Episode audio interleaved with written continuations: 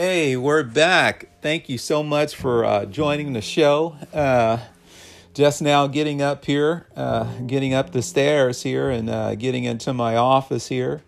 Uh, it's getting a little bit chilly here in California. It's amazing. So, uh, I have a special guest with me this evening. And so, we're going to be talking about, let me look through my previous shows. I mean, that'll give other people time to warm up. Uh, as far as I know, a lot of people out there they're working out and walking and doing other things while they're looking, listening to this cast.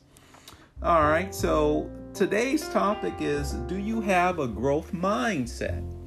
And so we're going to be talking about that. And my guest.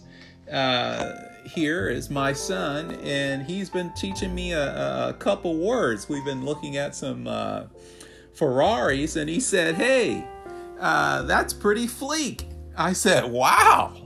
You know, I, I thought I wanted to correct him, but, you know, apparently fleek is a new word. So, again, I'd like to uh, welcome to the show uh, Nil- Nicholas um, Alexander Moore and he's to, you know, tell us a little bit about what he thinks in his own words we're talking about on the show. So, what is a growth mindset uh, you would say, uh, Nicholas? Do you like going by Nico or Nicholas?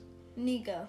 Yeah, so what would you say if someone, you know, got in a conversation with you and had a seat at a, a coffee shop? Uh, what would you say a growth mindset is? What would, how would you explain that? I'd explain the growth mindset by always willing to improve no matter how smart you are or how good you are at something, but you're always willing to improve. If you're bad at something, you don't think you're terrible forever and it's impossible to get better. And how are you challenged? I mean, with that, and I mean, has it come up in your life? I mean, I know, you know, I, hey, the guy's only been on the planet for about ten years, and so and so there uh, you know i don't know. So uh, you, you have you have any experience with this? Tell me a little bit about your experience uh, with you know exercising a growth mindset. So i really love basketball. And uh, whenever i miss a shot i just realize i have to practice harder work harder at it.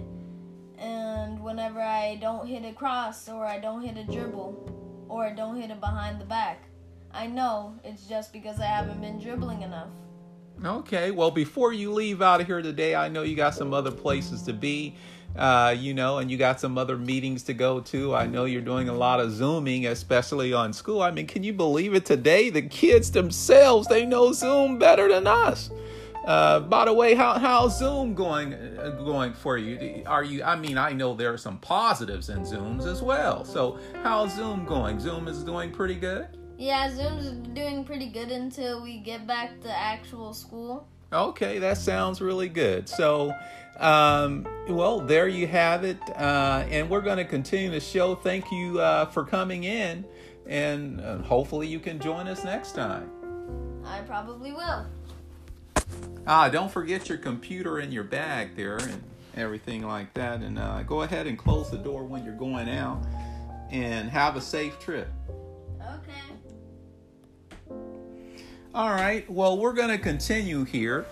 And today's subject is Do you have a growth mindset? You know, most of us may suffer from a lack of metacognition. Um, when you look at your own failures and disagreements as a way to improve, you're truly benefited with the awesome opportunity to learn. Take any challenge as an opportunity to learn. However, I've discovered that many people do not like the idea of thinking about thinking. We do not like to be challenged. We rather quickly resort to our prior beliefs, behaviors, prejudices, biases, you name it, and simply not reason through our problems. Uh, it's hard to really focus on, on problems. It's hard to think about thinking. This makes most of us simply overconfident and too damn self righteous. Did I say that? What do I mean? Well, if you're presented with a complete failure of a mess or any conflict, don't get upset about it. Try much harder to determine exactly why it is happening. Because when you really look at every angle of a problem, you're sooner or later going to discover it's a real opportunity to learn from it. However, most importantly, you will learn to stop being so overconfident and eventually start thinking about thinking. That's right, metacognition. Nobody in this world ever stays the same. I mean, nobody. If you can commit to a growth mindset and somehow encourage yourself to start thinking more about thinking, hey, you're on your way. Life is always presenting us with some kind of real challenges and a good opportunity to grow. Hey, like my son said, when you're thinking about a crossover, you got to practice doing it better.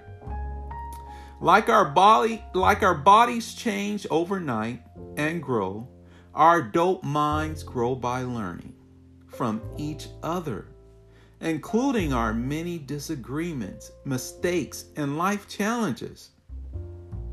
I mean, any dislike or complicated dispute, or even a simple, unintentional conversation with another person, is the proper venue for learning something new. It just gives you the chance to think about thinking. Honestly, we can't stay hidden in a box either. We certainly can't compete against ourselves or exist alone because we cannot question our many assumptions nor reason through our logic and or think about thinking especially without others presenting their own individual ideas and problems Many organizations and corporations are all about thinking about thinking. At least that's what they're supposed to be about. But somehow we've neglected this thinking thing. We've neglected thinking and resorted to becoming lazy and lazier. And simply a little discouraged about any kinds of confrontations, included the needed diversification of individual thoughts. Hey, how you doing? Good morning. I don't want to hear what you have to say. Yeah, everything's terrible. Let's keep working. Hey, it's time to get off work. Right? Even today's marriages and complex relationships at work are no different. It just seems fewer people are willing to think about thinking. This is highly dangerous. Explosive, explosive. Because individuals can suffer the same as many big failing corporations or organizations especially when they resort to talking much less about their specific kinds of problems. We must always be highly encouraged to think about thinking in our own relationships. Our problems won't go away by themselves or even be resolved if we do not talk about them. Man has only survived this long because of our shared knowledge. In fact, our many successes as a human race are often a result of talking about our individual failures and then coming up with mutual resolutions to our problems together. This is the kind of growth mindset that truly becomes metacognition. I mean, there's still so much to discover, uncover, and eventually realize about ourselves. Every human disagreement and failure is just equally part of uncovering a much bigger picture. Basically, we should never stop thinking about thinking. Are you thinking about thinking? When are you thinking about thinking? Is everyone thinking about thinking? I think we should all be thinking about thinking. Living life is all about learning. Therefore, never ignore a blind spot. If you got a problem to resolve, then you should think about thinking and put your mind cap on and work together to resolve it. Human conflicts are really not much different because school is never out. Therefore, start considering yourself a lifelong student in every relationship. Thank you so much for joining the show. And as always, relationships are everything. Consider yourself lucky if you have a relationship. And before I go, I'll leave you with this quote You can never truly know someone's mind unless you can access the growth of their mindset. And thank you so much, and I'll see you next time.